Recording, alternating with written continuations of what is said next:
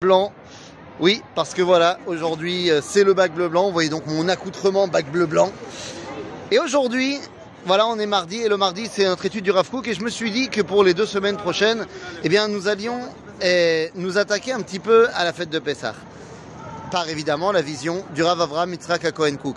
Et aujourd'hui, petite réflexion qu'il écrit dans son livre Olat Reia. Olat Reia, c'est son commentaire du Sidour, mais également de la Haggadah.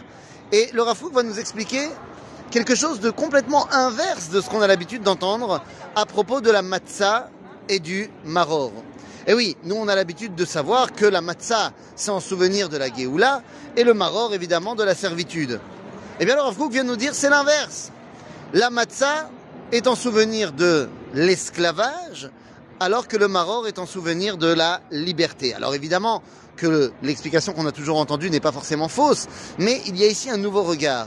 Nous dit le Rav Kook dans Olat Reya, la matzah c'est souvenir de la servitude. Et pourquoi cela? Eh bien parce qu'il y a dans la matzah cette dimension de pauvreté, lechem oni, le pain de misère. Ah,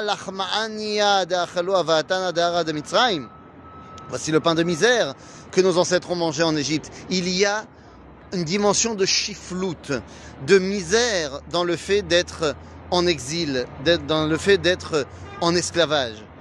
Et donc lorsqu'on mange la matzah, eh bien on se rappelle de cette dimension de servitude, de cette dimension de petitesse. Alors évidemment, tout ce qu'on va entendre et tout ce qu'on a entendu sur eh bien, la dimension de la matzah, c'est revenir à son essence, à son origine. Tout ça, c'est toujours vrai.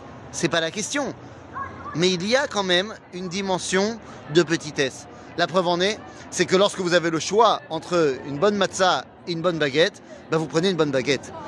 Résultat des courses, il y a cette dimension de petitesse qu'il va falloir corriger.